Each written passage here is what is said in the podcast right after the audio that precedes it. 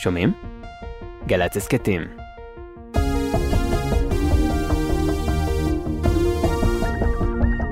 עם בוא שיר עברי.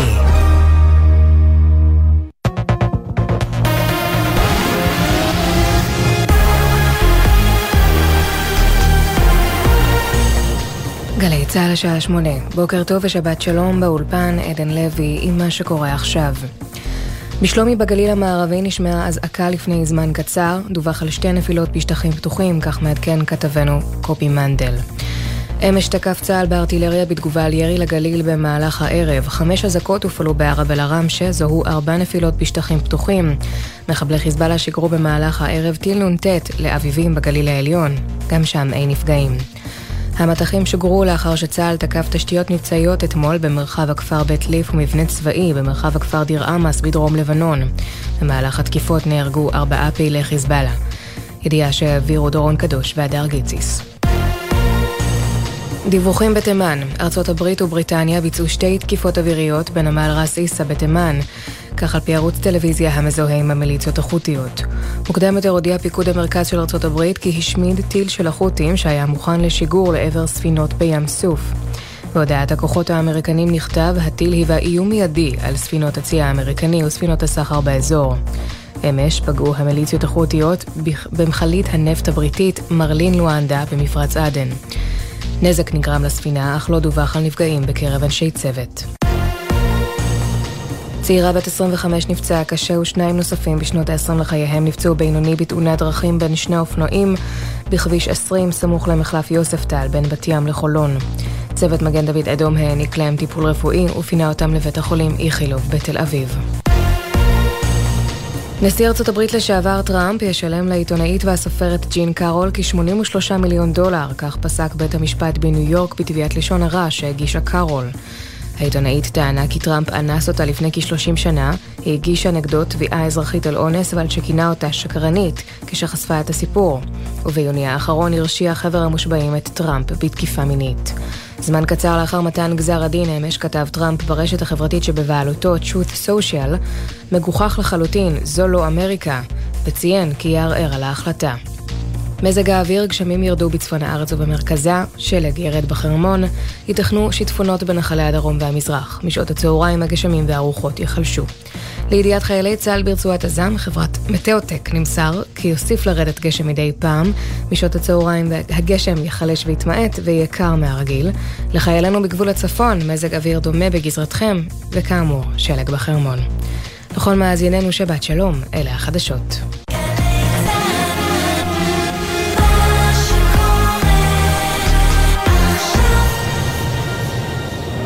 עכשיו בגלי צהל, יורם רותם עם בוא שיר עברי. הבית של החיילים, גלי צהל. בוקר טוב ושבת שלום לכם, כאן באולפן גלי צהל, הטכנאי גלעד הראל ואני יורם רותם. אתם מוזמנים להאזין לתוכנית בוא שיר עברי עם פרופסור זיווה שמיר על שיריו המולחנים של המשורר שאול צ'רניחובסקי. התוכנית הייתה אמורה להיות משודרת ב-ארבעה עשר באוקטובר, אבל לא שודרה אז בגלל המלחמה, ואנחנו משדרים אותה כעת, האזנה רבע.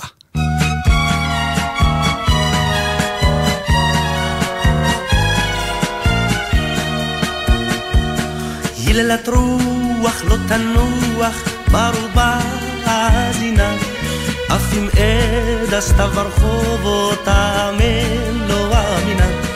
בעלייתי שם יפתי שם אביב בשלל גוונה, בלחייה העדינות ופיתח רוח שושנה.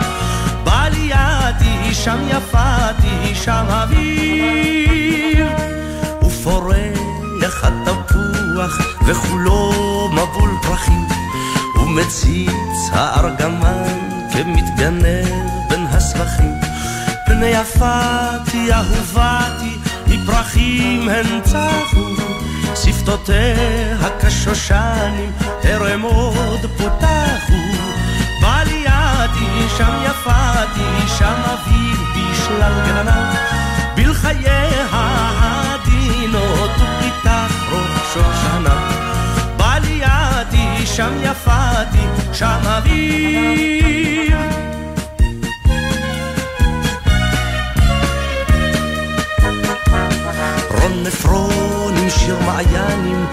בעיות בת כל עונה, משוררת חמדת ליבי ומצחקת בססונה, ומסביב ריח אביב פוס מייר קטורת החור, ובליבתי תקוות נוער שבוקם וביפרחו, בעלייתי שם יפתי שם אביב בשלל גוונה, בלחייה העדינות ופיתח ראש שושנה, בעלייתי שם יפתי שם אביב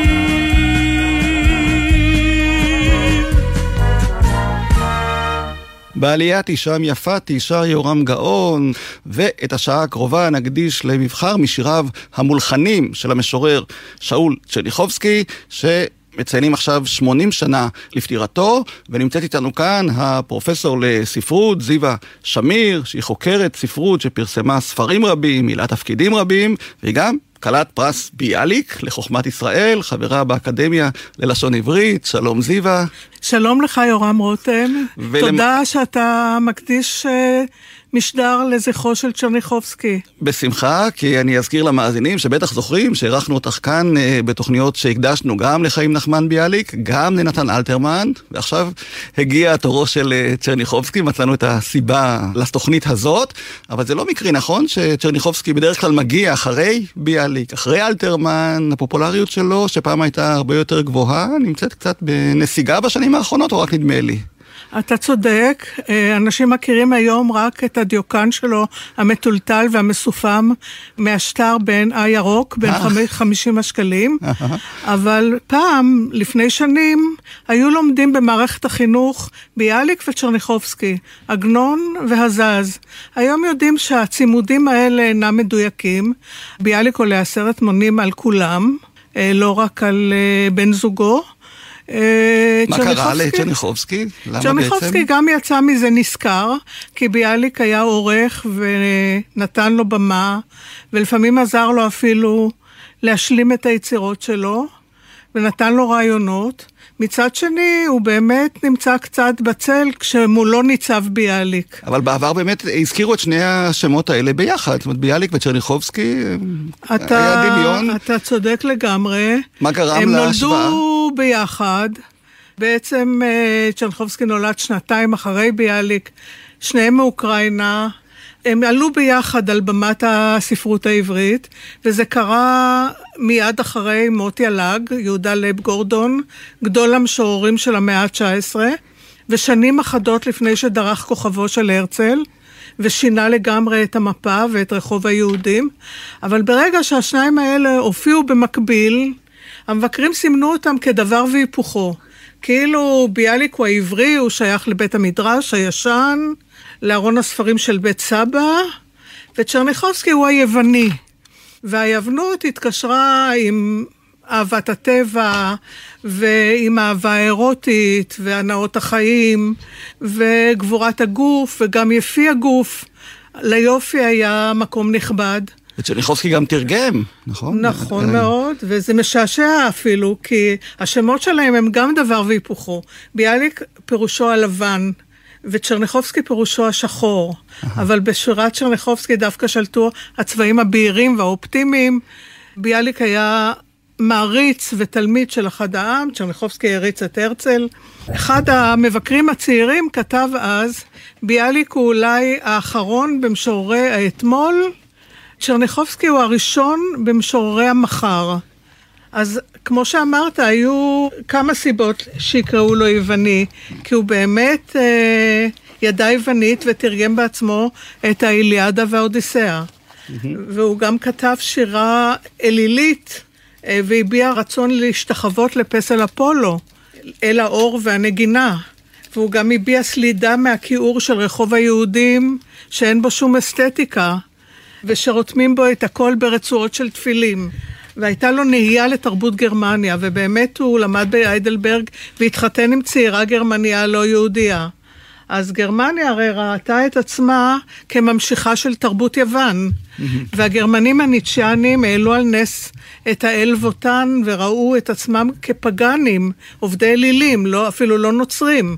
וחוץ מזה, צ'רניחובסקי היה בעל חזות רוסית טיפוסית, עם שפם של קוזק, והשפה הראשונה שלו הייתה רוסית, והרוסים הרי ראו את הצאר כיורשו של הקיסר הביזנטי, והכנסייה הפרבוסלבית והכתב הקירילי קשרו בינם לבין יוון ותרבות יוון, ועדיין גם היום.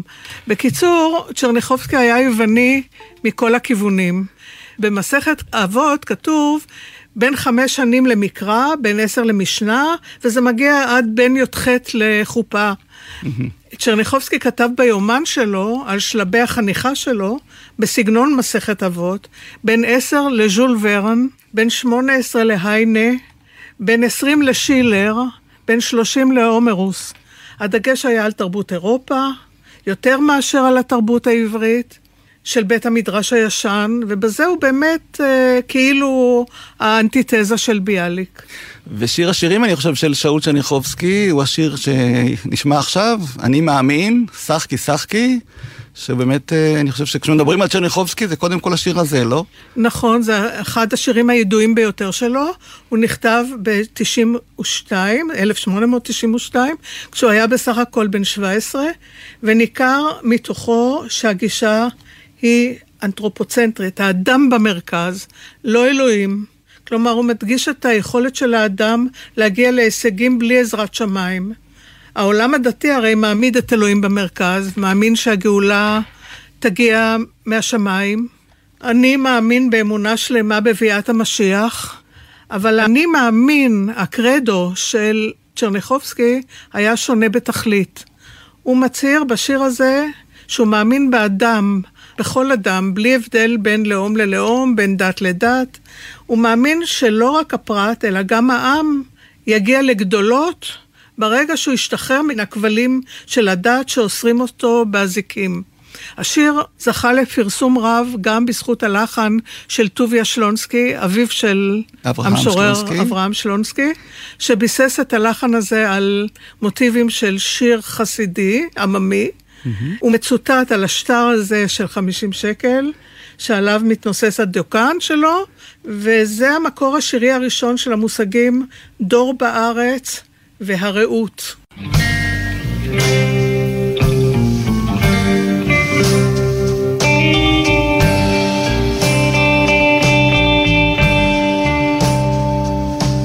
שחקי שחקי על החלום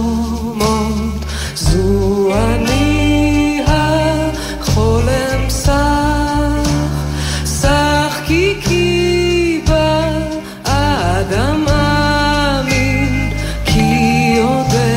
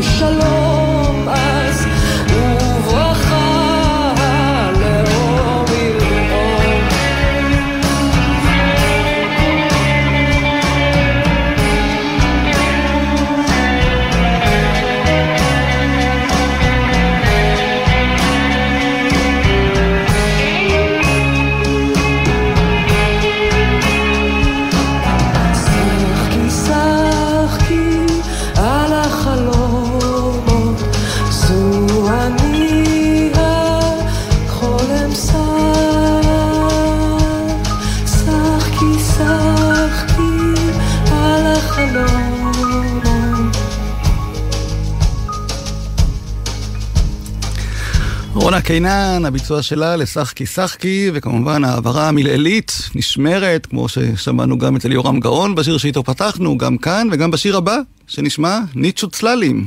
כן. צ'רניחובסקי כתב בעברית, אבל במילאל כמובן. נכון. הוא כתב את זה אלף שמונה מאות תשעים ושש, ריח ההכנות של הקונגרס הציוני הראשון כבר היה באוויר, לצ'רניחובסקי, כמו שראינו בשיר הקודם, היה לו אני מאמין אוניברסליסטי, אבל הוא היה גם לאומי בהשקפתו. Mm-hmm. ניטשו צללים הוא שיר ערס, שבו האם מגלה לבן, לפני השינה, שהיהדות שלו היא גם מקור חוסנו וגם מקור אסונו.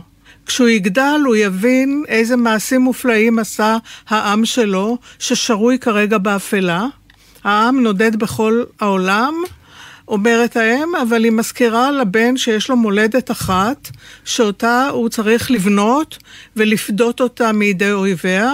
מאחר שצ'רניחובסקי היה ניטשיאני בהשקפה שלו, הוא דגל בכוח הזרוע, והוא התנגד למדיניות ההבלגה של ויצמן, בניגוד לביאליק.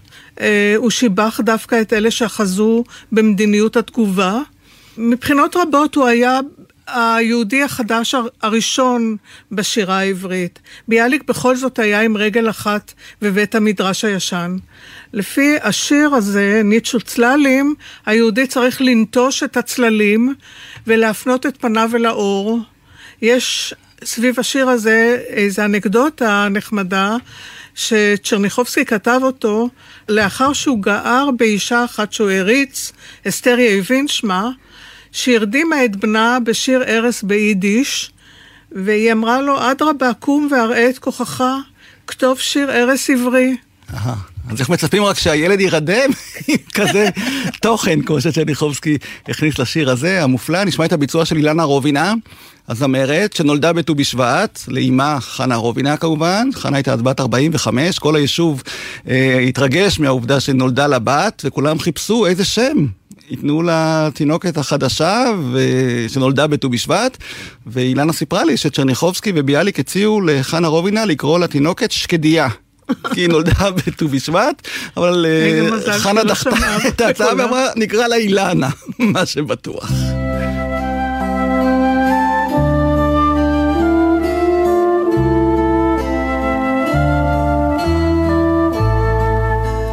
ניטשו צללים, דום ציפורים, נומה בני, אפרוחי, על מציללי אופלת אגור, איתך הן אנוכי.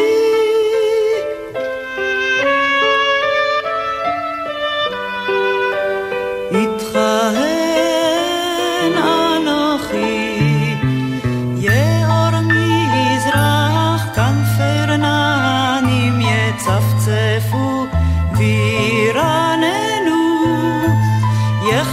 שחר ומקדם יעל גם שיב שנו ללה ללה ללה ללה ללה יעל גם שיב שנו עברי נחבני אחזהו אשרך גם את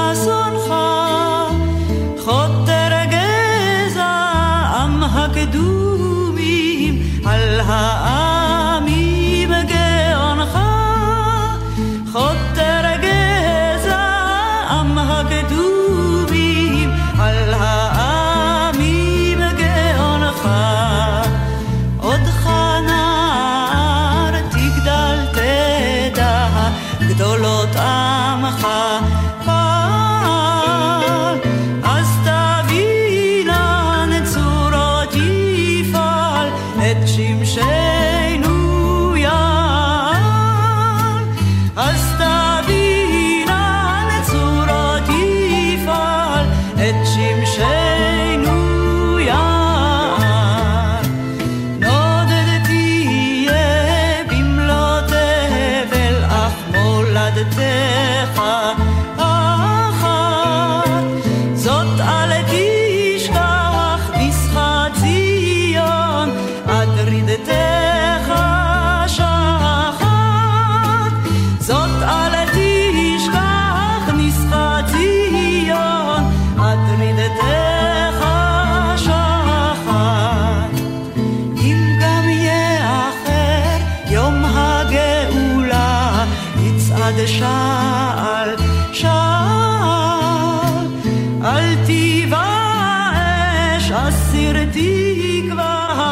עוד שמשנו יעל,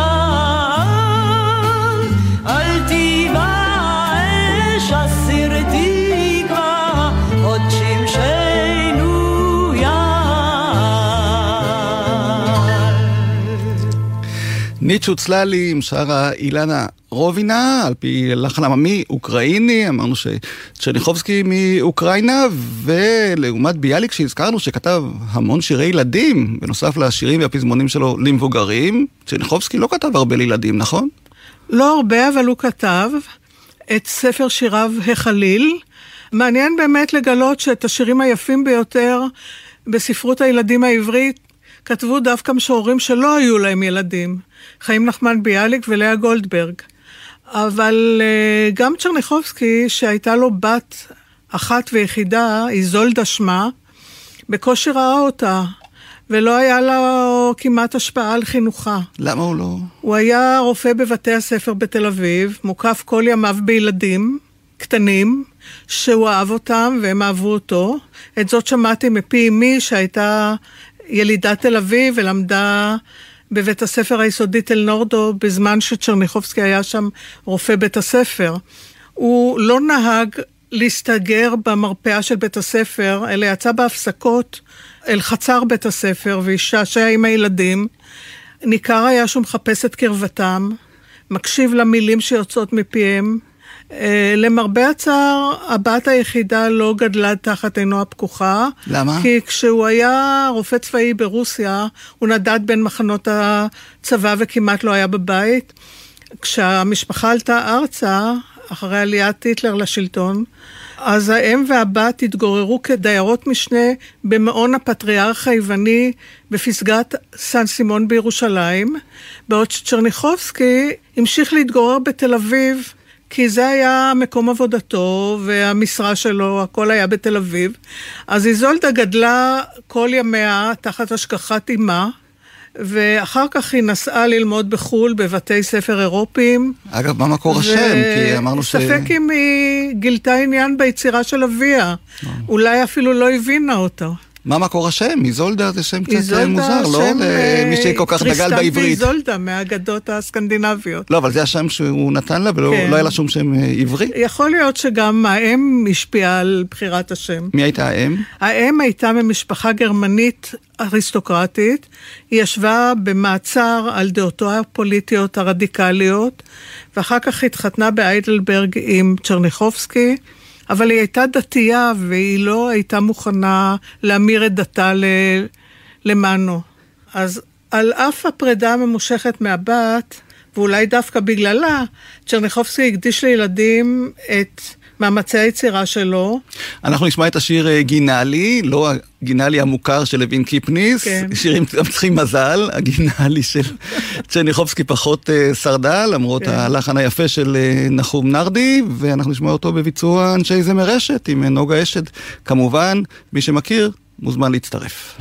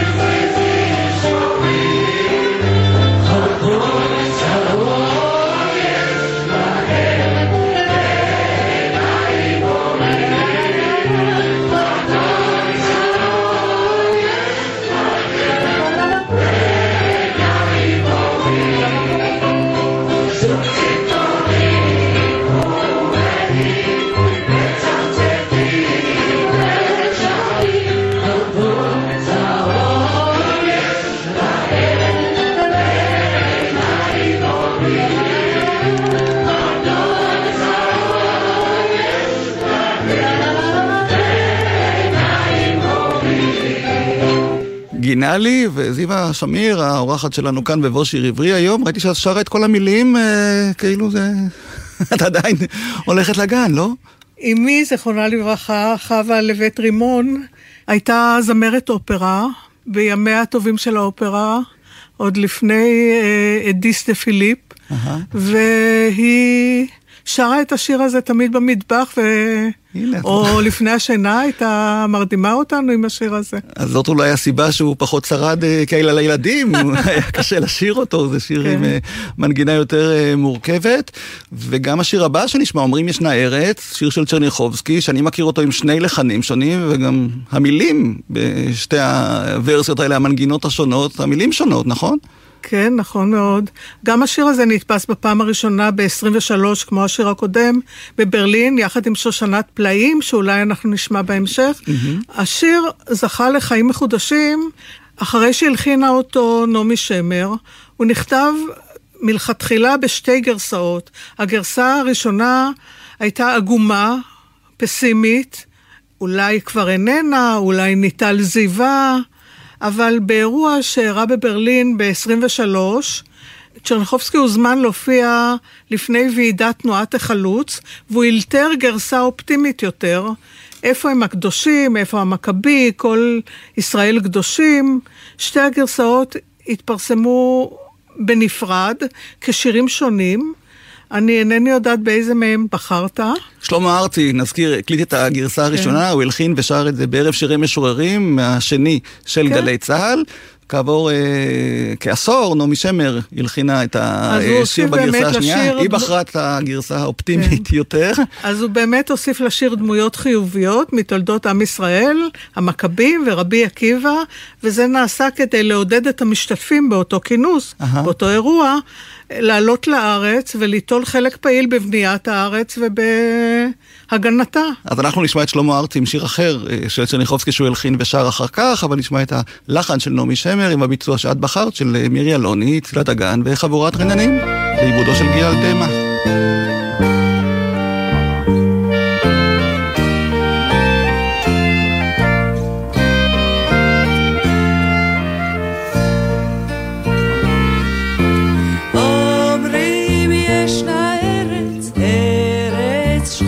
שמש, היאות הארץ, איפות השמש. אומרים ישנה ארץ, עמודיה שבעה, שבעה כוכבי לכת, צצים על כל גבעה.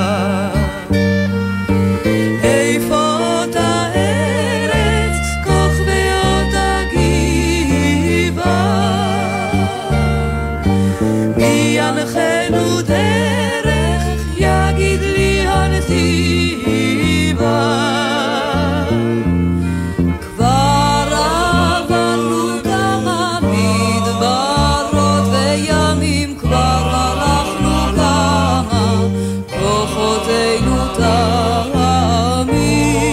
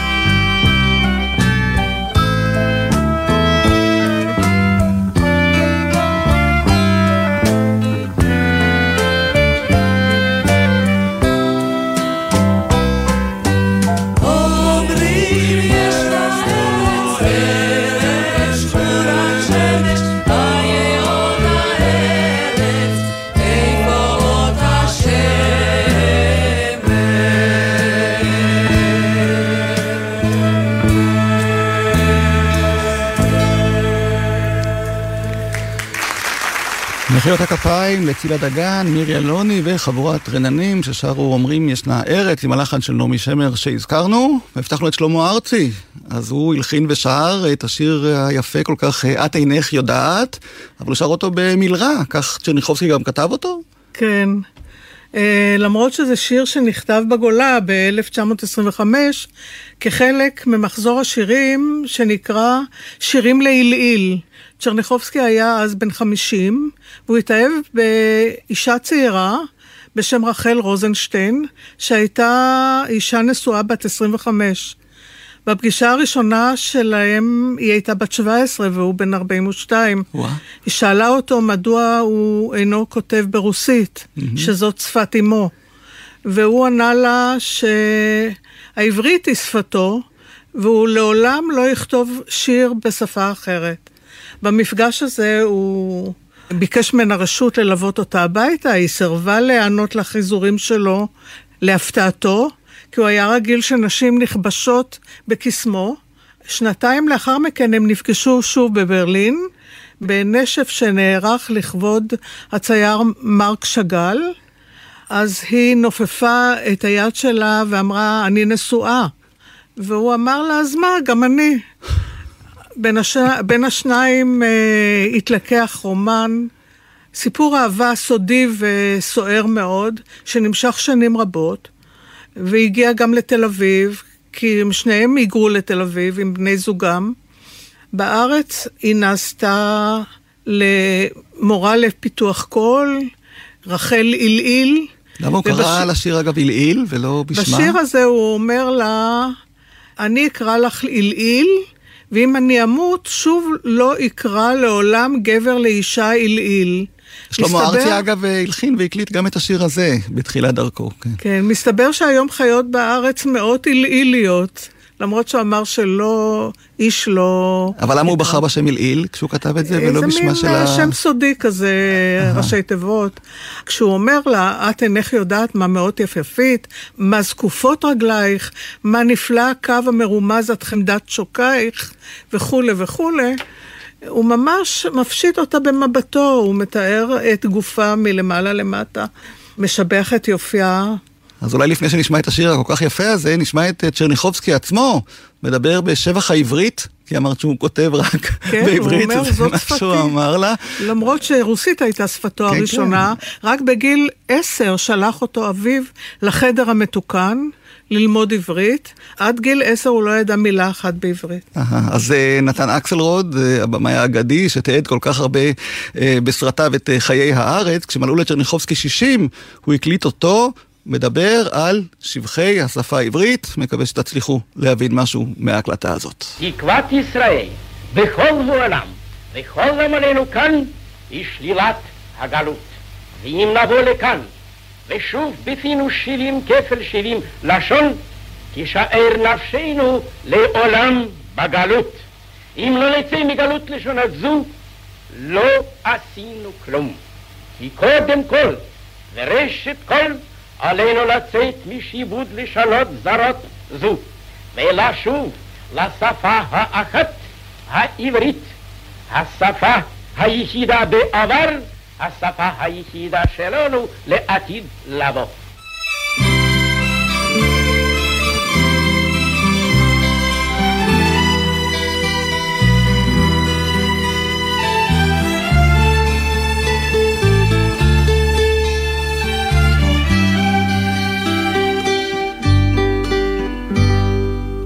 את אינך יודעת מה מאוד יפי יפי מה זקופות רגלייך מה נפלא הקו המרומז עד חמדת שוקייך בעוזמה וברוך בגנדרנות ובחן כעקבות בת גלים על גבי תל חול שלאחר הקרית את אינך יודעת מה מאוד יפי יפית כעקבות שחר הכרית, את אינך יודעת מה מאוד יפייפית.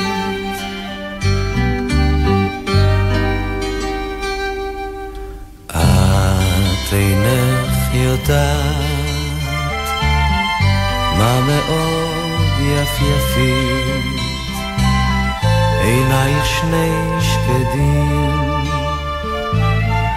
חצובים כרומיין, כשבויות סוד בראשית וכעדים למסתרי גזרה, בשפת עדי עד לך קוראים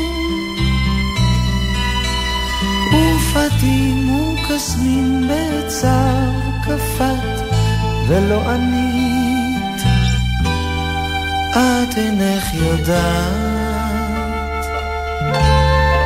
עד מה יפייפית, ופתים וקסמים בצר כפת ולא ענית, את אינך יודעת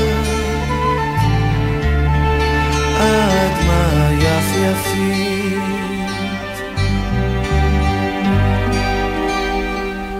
את אינך יודעת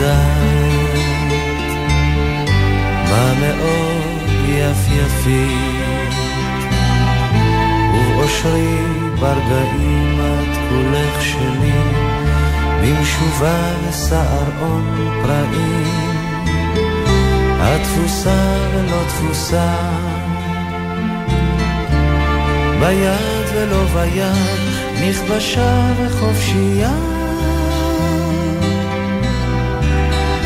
כניצוץ פליט אש, כפרוח כנסיס, את אינך יודעת עד מה יפייפית, כניצוץ פליט אש, כפרוח כנסיס, את אינך יודעת עד מה יפייפית.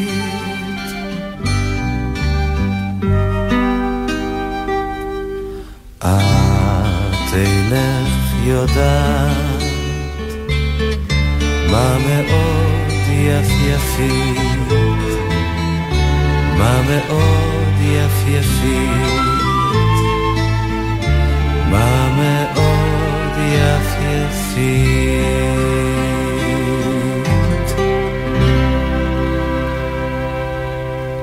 את אינך יודעת, הלחין ושר שלמה ארצי, המילים כמובן של שאול צ'רניחובסקי, שאנחנו מקדישים לו את התוכנית הזאת של בוא שיר עברי, ואת השיר הזה שלמה ארצי הלחין ושר בתוכנית הרדיו דו רה ומי עוד, מזמור לשאול צ'רניחובסקי, שרשות השידור הפיקה בשנת אלף תשע מאות שבעים ושבע, המפיק ועורך עודד פנחסי, והייעוץ המוזיקלי היה של נעמי שמר, שגם תרמה כמה לחנים לתוכנית הזאת, כמו בעליית אישם יפתי ששמענו, וכמו השיר הבא, הוי ארצי מולדתי, השיר הנצחי הזה שהיא הלחינה לאותה תוכנית, וזה באמת שיר מופלא שהוא כתב כאן בארץ, גם הוא בחוץ לארץ. שני המשוררים הגדולים האלה שישבו שנים אחדות בברלין, לקחו סוף סוף את המקל והתרמיל ועלו ארצה.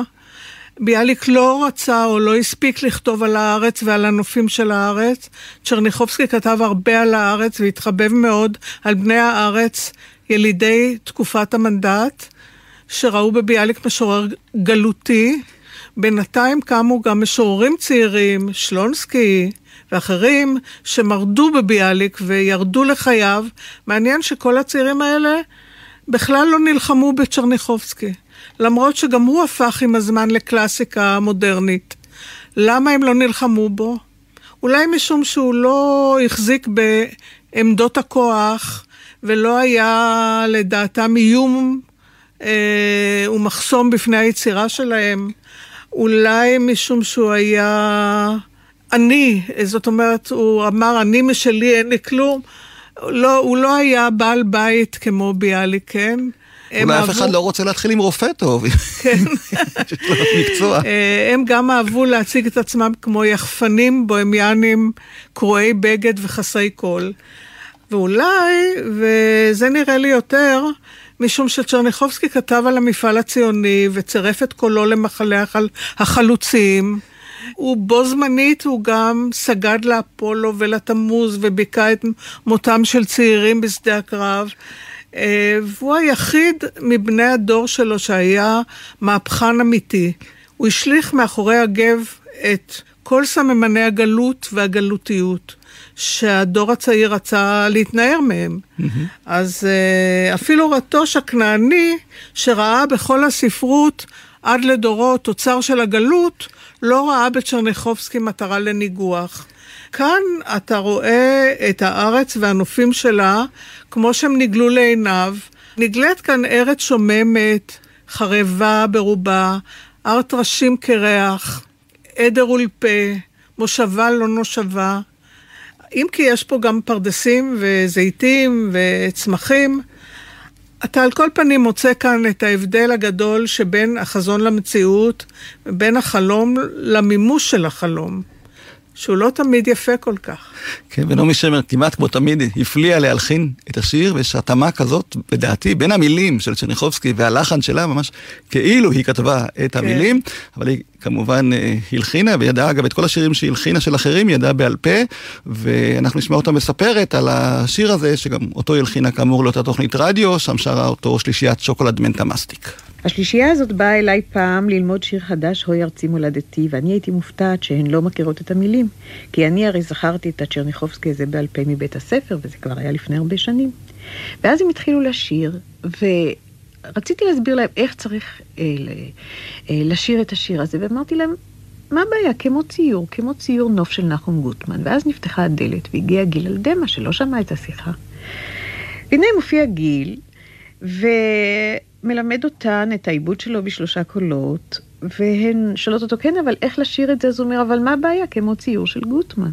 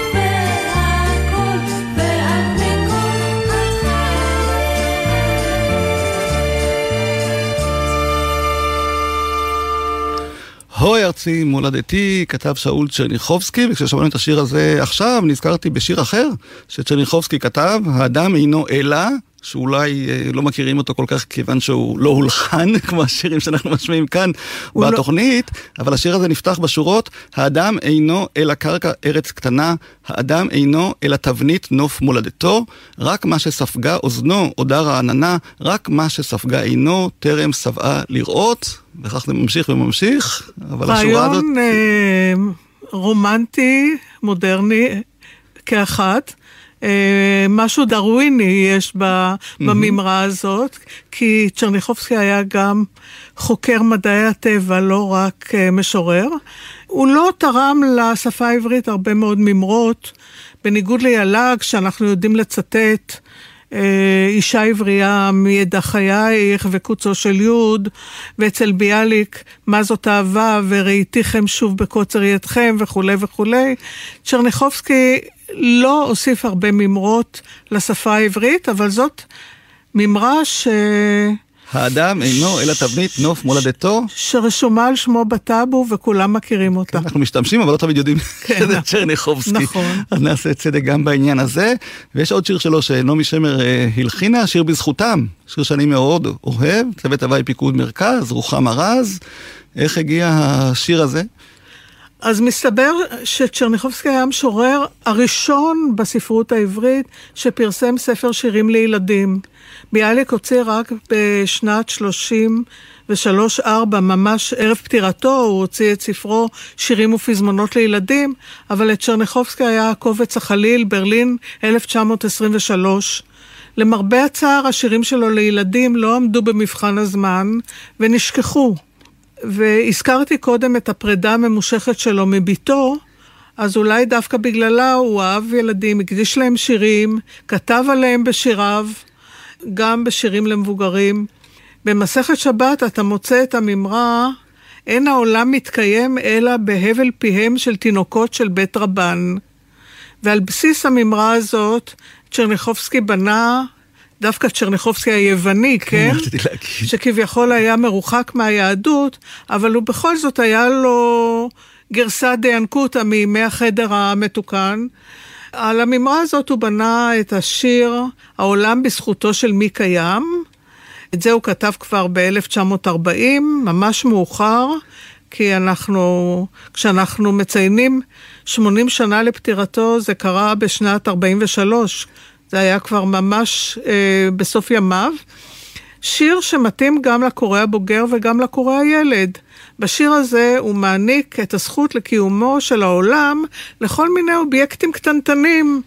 הוא נותן כבוד אה, לניצנים שמפריחים את השדות, לפרפרים שמעבירים את האבקנים וכו' וכו'. ביאליק גם כתב על גמדי הלילה, על הצפרירים, על האצבעוני. הם אהבו את כל היצורים הקטנים שאחראים לקיומו של העולם.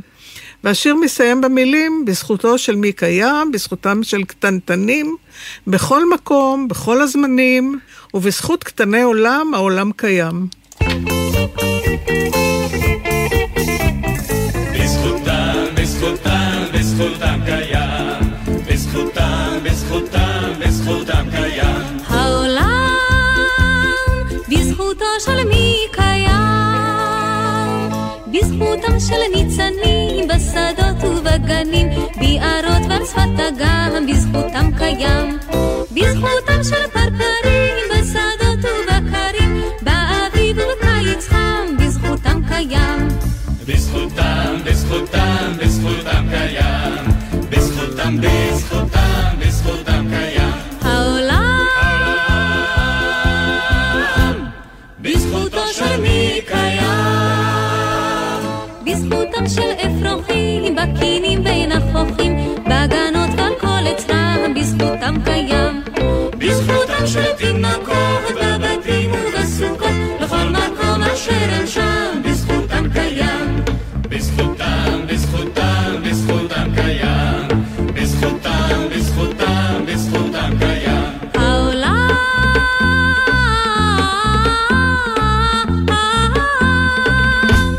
בזכותו של מי קיים, בזכותם של קטנטנים בכל מקום כל הזמנים,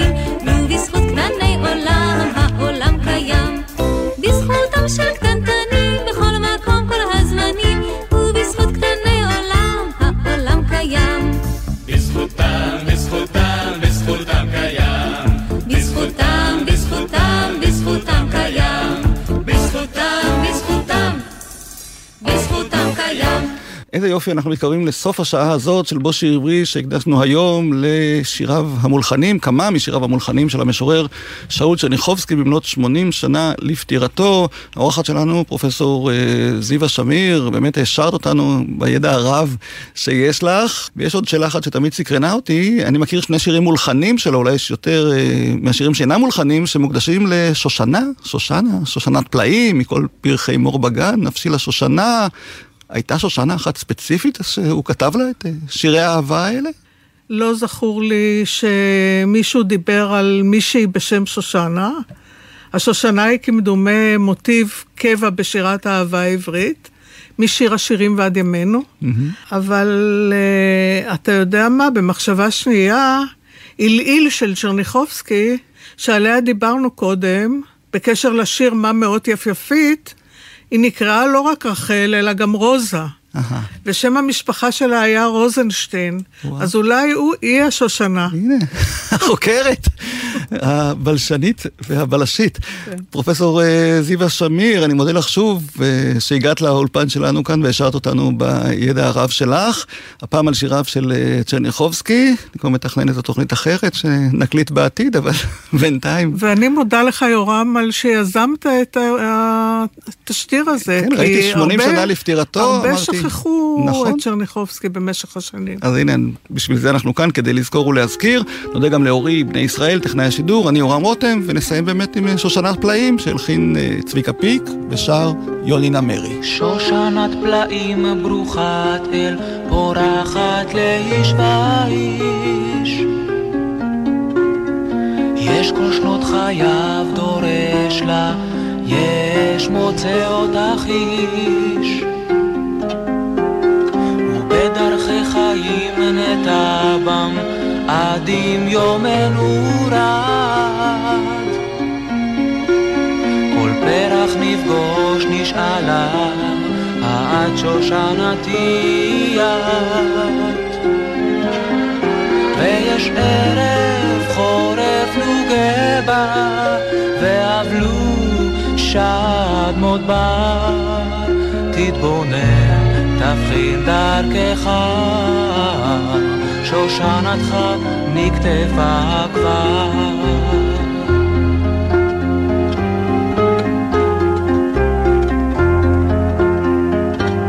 אשרי האיש שנמצאה לו, ובשעתו כתב זאת.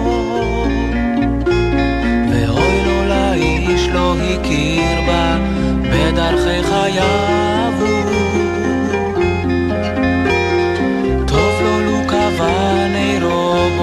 וכנפל ירד בו, הן דומה הוא לעיוור זה שחשך באדום. ויש ערב חורף נוגה בה, ואבלו שד מודבר. תתבונן, תבחין דרכך, שושנתך נקטפה כבר.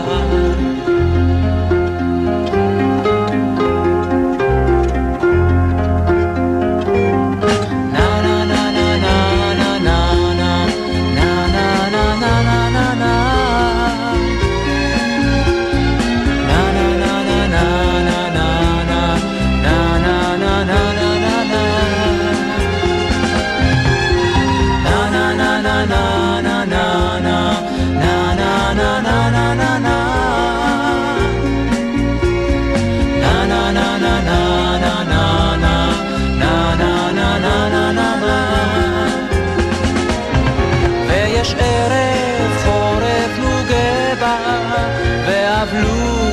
שד מודבר, תתבונן, תבחין דרכך, שושנתך נקטפה כבר. ויש ערב חורף נוגה בה, ואבלו שד מודבר. תתבונן, תבחין דרכך, שושנתך נקטפה כבר.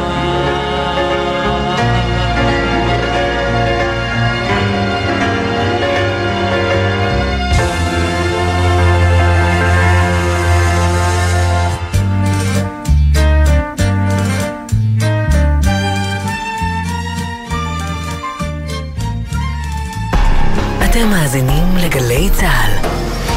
נהגים, בחורף תנאי מזג האוויר ותנאי הדרך קשים יותר, הראות מוגבלת, הכבישים חלקים ורטובים ומערכות הרכב השונות מתנהגות אחרת. לכן חשוב לנהוג ביתר תשומת לב. שומרים על מרחק גדול יותר מהרכב שלפנים, נמנעים מעקיפות ונוסעים לאט יותר ובמהירות המאפשרת להגיב בבטחה למתרחש בכביש. הרלב"ד, יחד נגיע ליעד. את המנגינה של העברית אי אפשר להפסיק. אבשלום קור חזר בפינותיו המלוות את המלחמה באופן מילולי. כל בוקר לפני שש ואחר הצהריים לפני חמש בימים ראשון עד רביעי וביום חמישי לפני ארבע אחרי הצהריים.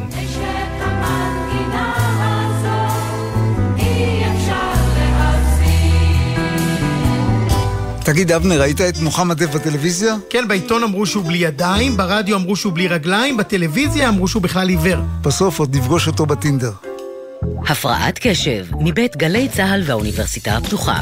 אנשי התקשורת משה שלונסקי ואבנר הופשטיין מרימים את המסך של עולם התקשורת, במיוחד במלחמה. בכל זמן שתרצו, באתר וביישומון גלץ גלגלץ, ובכל מקום שאתם מאזינים להסקטים שלכם. מיד אחרי החדשות, ירדן בר כוכבא